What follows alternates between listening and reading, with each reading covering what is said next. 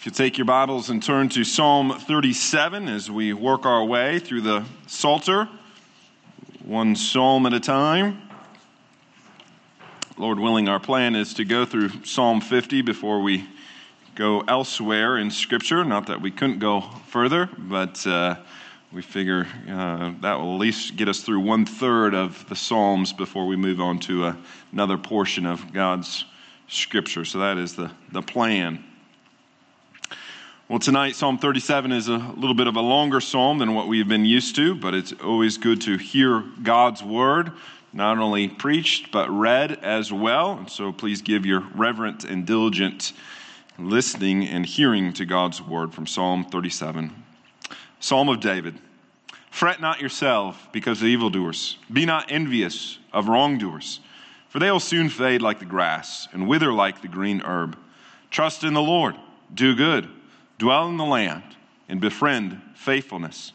Delight yourself in the Lord, and he will give you the desires of your heart. Commit your way to the Lord, trust in him, and he will act. He'll bring forth your righteousness as the light, and your justice as the noonday. Be still before the Lord and wait patiently for him. Fret not yourself over the ones who prosper in his ways, over the man who carries out evil devices. Refrain from anger, forsake wrath. Fret not yourself it tends only to evil. For the evildoer shall be cut off, but those who wait for the Lord shall inherit the land. In just a little while, the wicked will be no more. Though you look carefully at his place, he will not be there. But the meek shall inherit the land and delight themselves in abundant peace. The wicked plots against the righteous and gnashes his teeth at him. But the Lord laughs at the wicked, for he sees that his day is coming. The wicked draw the sword and bend their bows to bring down the poor and the needy, to slay those whose way is upright. Their sword shall enter their own heart, and their bows shall be broken. Better is the little that the righteous has than the abundance of many wicked. For the arms of the wicked shall be broken, but the Lord upholds the righteous. The Lord knows the day of the blameless, and their heritage will remain forever. They shall not be put to shame in evil times. In the days of famine, they'll have an abundance. But the wicked will perish. The enemies of the Lord are like the glory of the pasture. They vanish like smoke, they vanish away. The wicked borrows, but does not pay back. But the righteous is generous and gives.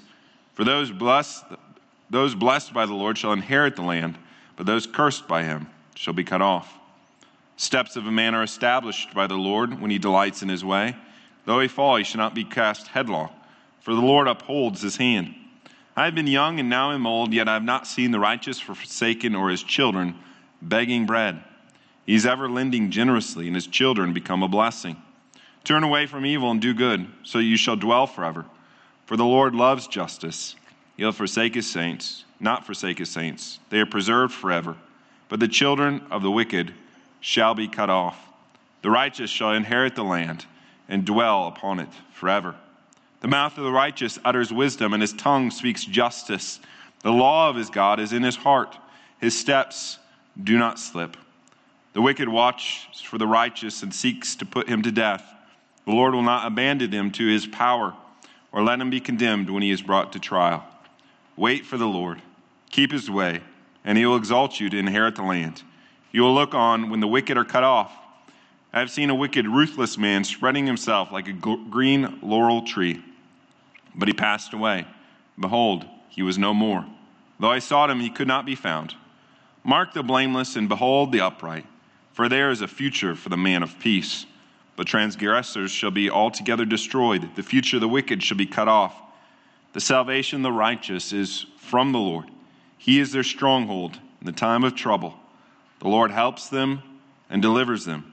He delivers them from the wicked and saves them because they take refuge in him. Thus far, the reading of God's holy word. You may be seated. Well, tonight's sermon is entitled God's Plan for Your Life. So, if you were wondering what God's plan was for your life, you're in luck for being here tonight. So, hopefully, by God's grace, we will see what it is that God would have for us.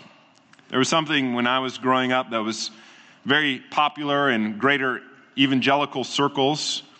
And it was this question that was often posed and that is, what is God's plan for your life? And that thought, that idea, I think came out of that little track, the, the four spiritual laws, which law number one was God loves you and has a wonderful plan for your life. So you'd often hear, at least I did, from youth group leaders and speakers, what do you think God is telling you? What is his plan for your life? And I know that came with good intentions, but I don't think it was a very good question. And to be quite honest, it would often freak me out and make me panic. What's God's plan for my life? Well, I don't know. Am I supposed to know? Should I have my 50 year life plan all charted out where I'm to go to college, what major I will be, who I'm supposed to be married, what job I'm going to have, where we're going to live, how many children we're going to take, and what's our pet's names going to be? Is this the things that I'm supposed to know? Because I don't know. And if I don't know, will I be an absolute failure living in the basement of my parents? This was my thought. I'm just trying to make it to Tuesday, and you want me to figure out forever. And so I remember even agonizing in prayer God, what is your plan for my life? And then to make it even worse, to compound the problem, there was a, another thought that was floating around that went something like this that your good may be preventing God's best in your life. So I thought, oh, great. What I think I'm doing is good, good direction, good plan, but is my good preventing God's best for me and what He really wants in my life? Well, I don't know if I was the only one that was thrown into a tizzy with this type of thinking and this line of questioning. Maybe I was the only troubled teen with inner turmoil, but I suspect that there are some, like the rest, uh, that were like me, and uh, not only back then, but even perhaps now. And so, my plan for you tonight is to relieve some of that burden for you, to answer that question What does God have for me? What is His plan for my life. And like I said, Lord willing, I'm going to give you God's plan for your life. And hopefully, it's not ultimately my plan for your life, but it's God and God's word, and that of Psalm 37. This is a wonderful psalm. It's an acrostic psalm, meaning that each stanza begins with the next letter of the Hebrew alphabet. And so perhaps I should have called this sermon the, the ABCs of your life or the ABCs of your life plan. And my plan tonight is to look at this psalm in general. We obviously won't be able to look at every part. There's so many wonderful parts to it, but look at it in general and then look at verses 3 through 7 specifically. And so those are the points tonight the overall life plan and then the specific life plan. First, the overall life plan. If you're paying attention, the, the hymn of preparation before the reading of God's word was chosen intentionally. And unless you're ignorant of the Psalms or you were completely asleep, then you would know that those words were taken from Psalm chapter 1. That psalm that begins, Blessed is the man that walks not in the counsel of the wicked, nor stands in the way of sinners, or sits in the seat of scoffers but his delight is in the law of the Lord. And on that law, he meditates day and night. The psalm goes on to say that the, the righteous are like the tree planted by the, the riverside, and the wicked are like chaff. A psalm, no doubt, that you are very familiar with. And Psalm 1 and Psalm 2, as many commentators have pointed out, are like the, the columns that all must walk through to enter into the rest of the Psalms. They are the, the gateway Psalms, so to speak, to the rest of the, the Psalter. And therefore, the themes of those two Psalms in particular set the theme, they set the tenor for the rest of the Psalter. You might even say that Psalm 1 and Psalm 2 are kind of like the, the tuning fork or the, the, the, the person that would give the pitch before the singing of songs so that everybody else would be on pitch. So too, Psalm 1 and Psalm 2 are the pitch, so to speak, for the rest of the Psalter. And so you see these familiar themes throughout the entirety of the Psalms. And that is most definitely clear in Psalm 37. This idea that the, the righteous are established and the, and the wicked are like chaff. And that is what Psalm 37 wants to point out in spades. And so it begins, if you look at verse 1, with a wonderful reminder. And he, in fact, says this several times throughout the psalm fret not. Fret not. That is a great translation. You might see it or think that it should say, Fear not. Fear is definitely a part of this idea, but it is not the whole. The Hebrew word is burned. In other words, do not get burned up because of evildoers.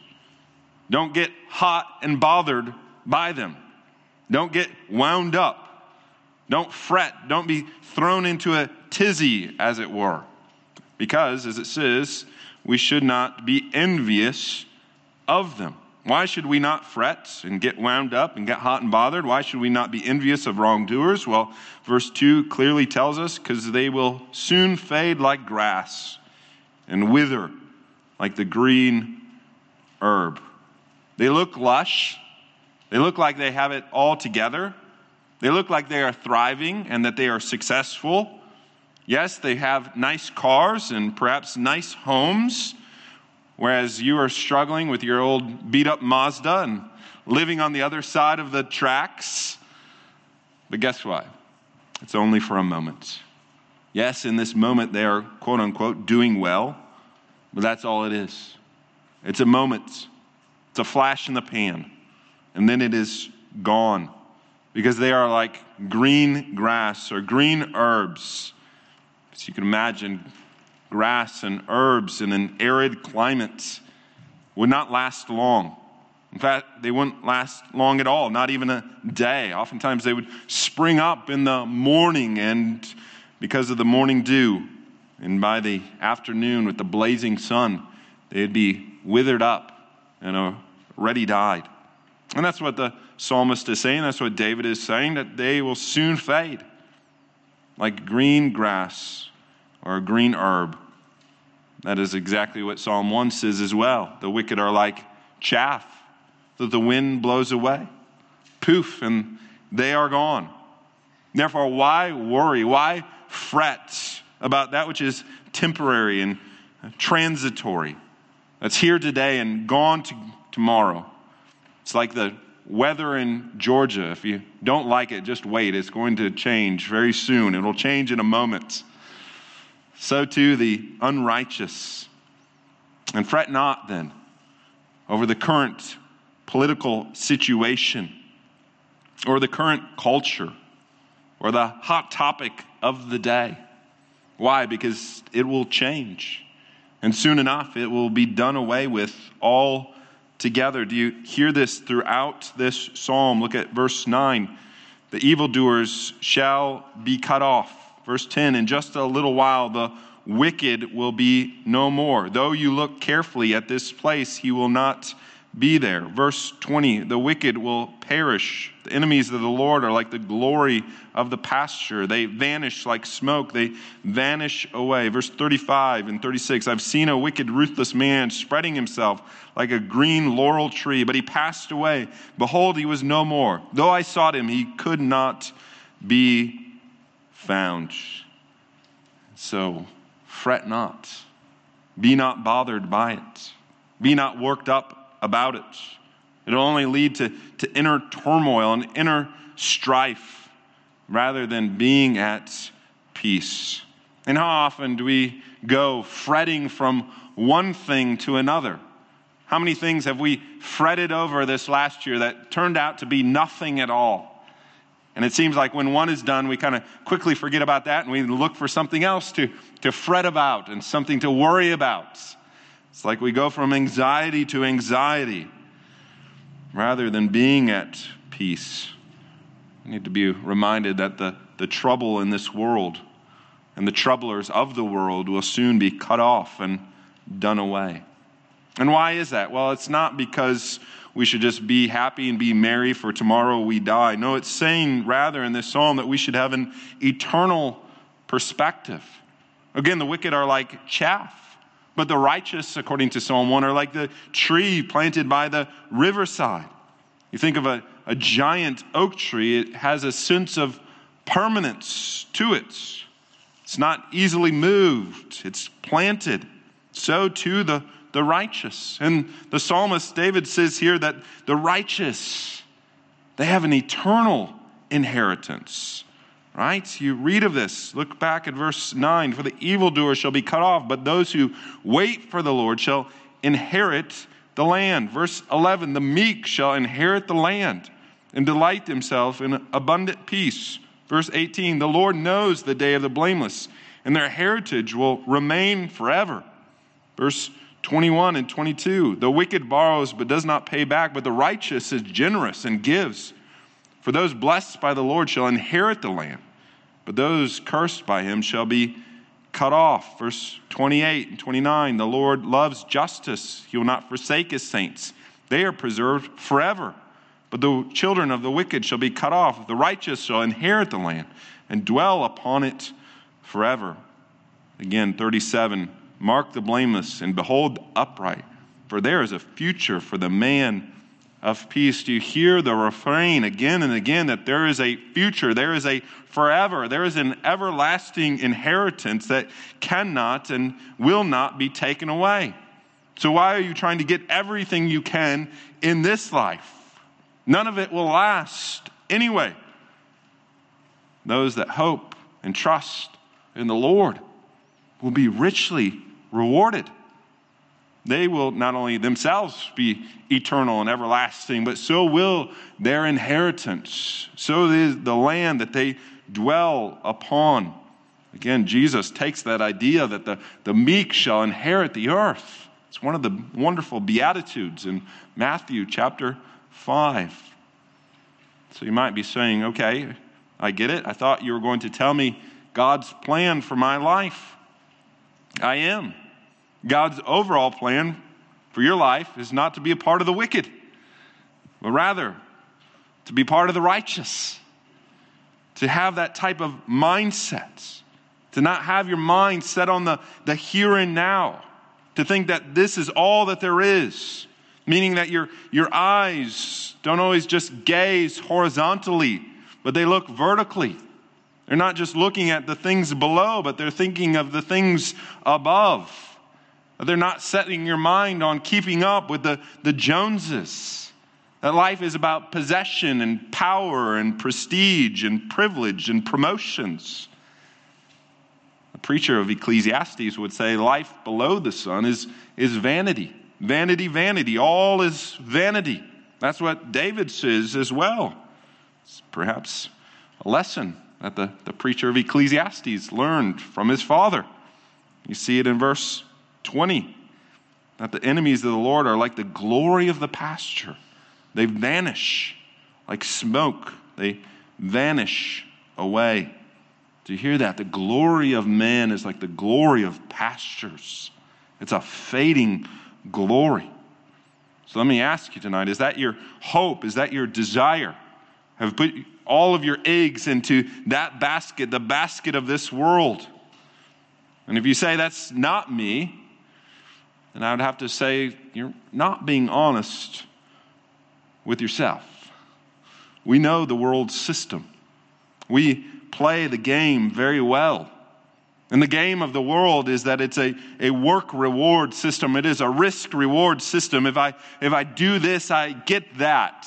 If I do more, if I do better, I get more. I am able to be rewarded with more money, more accolades, more praise of men. And to be honest, it feels good. And so oftentimes we get on this rat wheel of life, chasing the, the next bit of cheese, proverbial cheese, whatever that may be. And soon enough, we are spinning our tires, spinning our time, doing the same things, having the same pursuit as the pagans rather than pursuing after righteousness, pursuing after that which is eternal, and everlasting that will not fade or be done away with. Jesus says something very frightening about the Pharisees when he talks about in Matthew chapter 6, verse 1, again, that passage of the Sermon of the Mount, where he says, Beware of practicing your righteousness before other people in order to be seen by them, for then you will have no reward from your Father who is in heaven. Do you hear what Jesus is saying? If you're doing it for the, the praises of men, he goes on to say, Those that do receive their reward in full. They have received their reward. They got exactly what they were looking for. But you will not get that as well as the reward of your Father in heaven. It's one or the other, but it cannot be both. And so we're not to do it primarily for others, we're to do it for the Lord. He goes on to say if we, we give money, we're not to, to even let the right hand know what the left hand is doing, and the left hand know what the right hand is doing, because we're not to do it for the praises of others or even for yourself but the praises of God. Same way you would go to work this week. Yes, you should do a good job, but who are you doing it for? Is it for the accolades of your, your boss, or is it for the praise of King Jesus? These are convicting things, isn't it? And it demonstrates that oftentimes we, we put our hope in this worldly glory that is fading and vanishing. I think all of us could agree that we despise self promoters, don't we? And many times we think that self promoters are, are people that are very confident, are very bold in themselves. I'd actually say that self promoters are actually demonstrating a form of insecurity. Why? Because the, the humble man is actually the confident one, the one that praises others instead of himself is secure. See, the wicked are primarily concerned about self, yet the glory will not last, it will perish. The righteous are concerned about the glory of God and the good of others.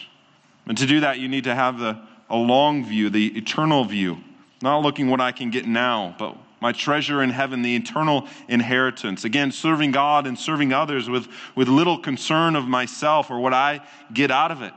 And what is incredible is if you, you have that worldview shift, if you change your perspective, it, it changes your life dramatically, doesn't it? It takes you off the rat wheel. It takes you getting out of that game of keeping up with the, the Joneses.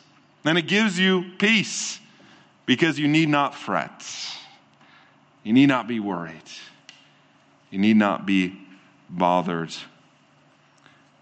Pastor Dale Ralph Davis, who, Lord willing, we will have here this fall as part of our uh, Reformation worship, tells a, a great story of World War II, of General Moffatt Burriss from South Carolina. He tells this story of how General Burriss, at the end of the World War, it was 1945, and the Allies were narrowing in on Berlin. And uh, the U.S. soldiers were told by General Eisenhower to stand down, to, to not go any further, not to, to come into Berlin because the Russians were going to be the ones that were going to take the city. And so General Burriss was saying that he was getting a little bored, saying that he was about ready to lose his mind because you can imagine they were soldiers. They were always to be doing something, they were to be on the march, but now they were being told to just sit around and so he says that he got bored. And so he decided to get in his Jeep and he took a lieutenant and he took a sergeant with him and they went exploring around. And in their exploring, they came upon a 15,000 German soldier battalion.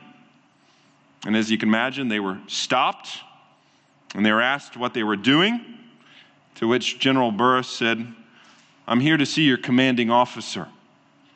And so the commanding officer came out and asked, What do you want? And General Burriss said, I'm here to accept your unconditional surrender.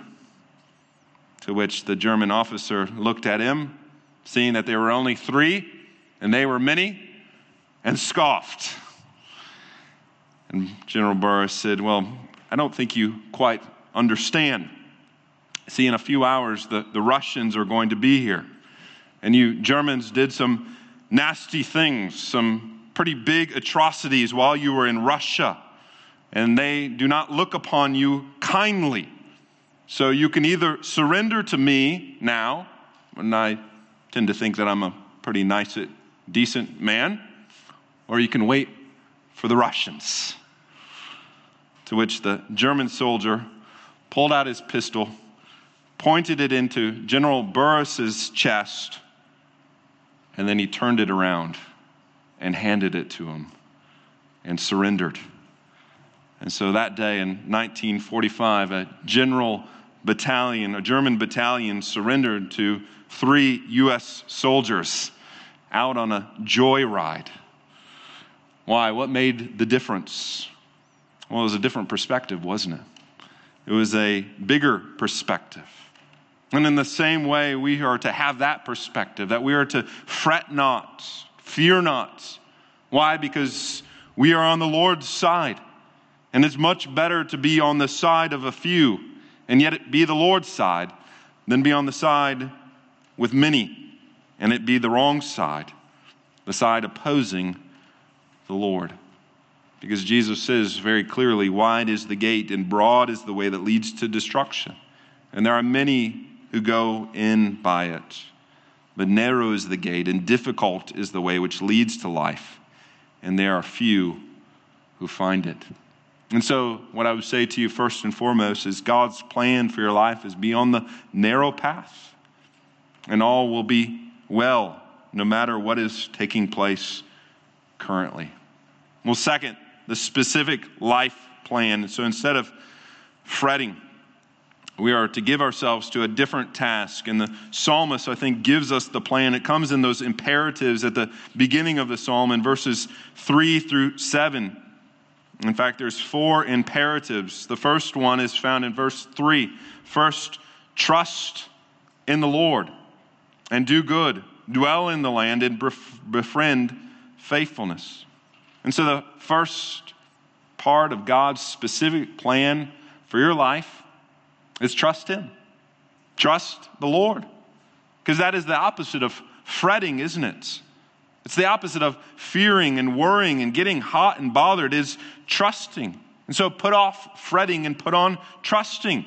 Not trusting yourself or not trusting others or trusting your own provision or the work of your own hands. No, trusting God because He is the only one that is perfectly trustworthy. Again, at the end of the Sermon of the Mount, what does Jesus say? What is the analogy that He uses? He who listens to my words and puts them into practice is like a wise man who built his house upon the rock. The winds and the waves came, but the house stood firm. Not so the fool, Jesus says, who built his house on the sand. The winds and the waves came, and great was its fall. What was the difference? Well, the difference between those two houses was that there were very different foundations. It's one that trusted in the Lord, trusted in His word, and the other trusted in himself and the way of the world. And the moral of the story then is to trust the Lord and what He has said, trust His plan. I'll never forget something that the Reverend, the late Reverend John Paul told us, our missionary uh, to Haiti. He said, Every day I had to trust God because I had these children to feed. As you remember, he was in charge of the orphanage. So he said, Every day I had to trust God that I would have food to feed the children. And some days I would worry because I did not know where it would come from. But he said, I would worry, but the children would never worry. They would be without care in the world. And so let me ask you tonight are you a child of God? Children never worry. If you're a child of God, the Father will always provide. That's what it means to be a child. It means to have childlike faith. to trust in who our Father is. Well, the second part of the plan is found in verse 4 Delight yourself in the Lord, and he will give you the desires of your heart. Trust so often can be an action of the, the will and an action of the understanding, but sometimes not of the heart. What do I mean by that? Well, I think sometimes we can have this kind of reformed stoicism. It says, I'm trusting the Lord because that is what I'm supposed to do, because that is what a, a good soldier does. But if we are fully trusting the Lord, that means that we are also delighting in the Lord, even in the worst of situations. That we would have the joy of the Lord, that we'd have the ability to worship and praise Him. See, the trust may be of the mind, it may be of the will, but when we put it together with delighting, that adds the aspect of the heart. The heart must be involved because our trust, our faith shouldn't be something that we are doing begrudgingly. No, it's because we want to. I'm sure I've used this analogy before, but if I would give flowers to my wife, she's probably thinking, yes, this is an analogy because that surely does not happen enough. And she is right, that doesn't happen enough. But hypothetically, if I gave flowers to my wife, she may say, Why is this? What is this for? If I said, Well, it's because I have to, that's what husbands do, it's my husbandly duty. I'm not winning any brownie points, am I? the action is killed. But if I say, well, I do it because I want to, I delight to do so, it brings me joy. That is how we are to live. We are to trust, we are to act, we are to worship, we are to do good because we want to.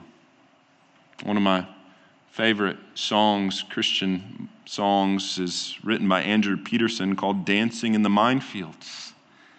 This idea that there are mines all around, but in a sense, who cares? It doesn't matter. We're going to keep dancing. I think that is the right perspective of what the psalmist would say here is that we're to, to delight, we're to rejoice in the Lord, even in the midst of our circumstances. Well, third, verse 5, commit your way to the Lord. That would be the, the third heart to commit your way to the Lord, trust in Him, and He will act.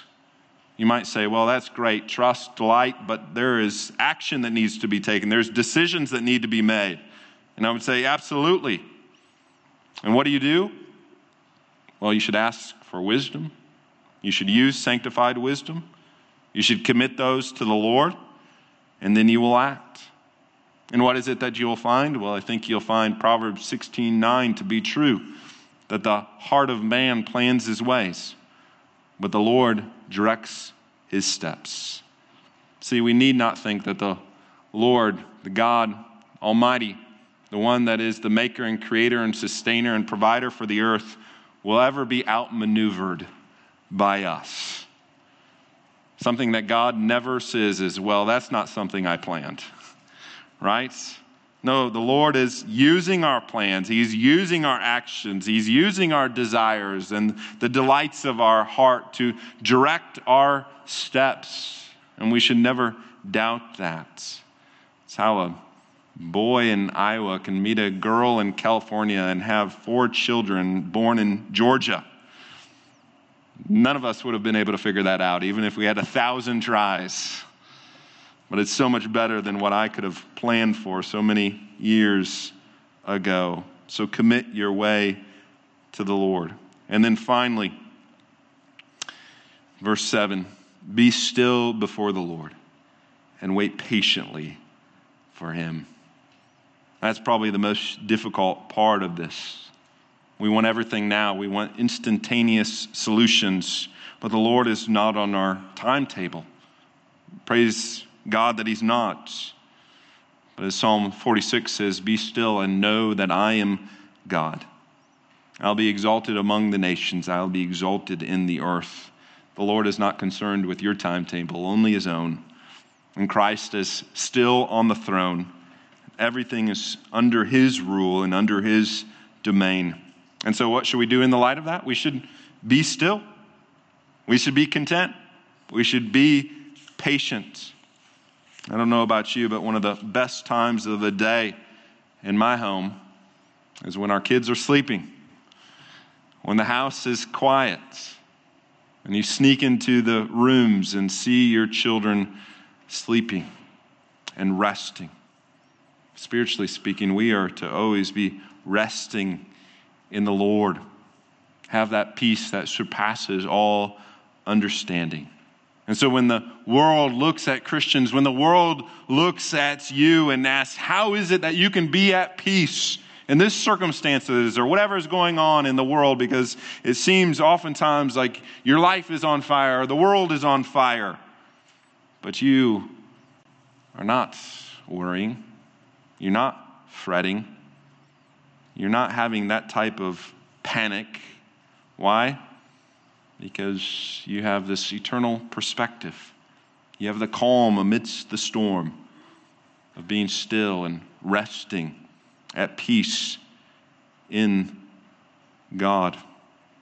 Again, you might say, How is this God's specific plan for my life? Well, I tell you, with any decision, be it big or small, this should be the process to trust, to delight, to commit, and to be rest, be at rest.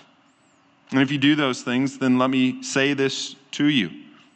And let me say it emphatically. You are fully doing God's will. You cannot screw it up. You cannot mess it up.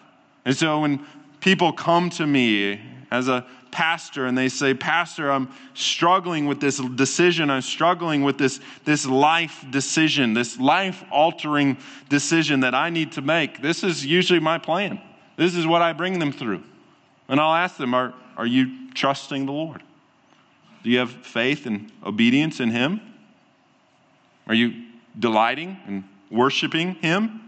Is any of this hindering that? Is this decision going to hinder your, your worship and your delight of Him?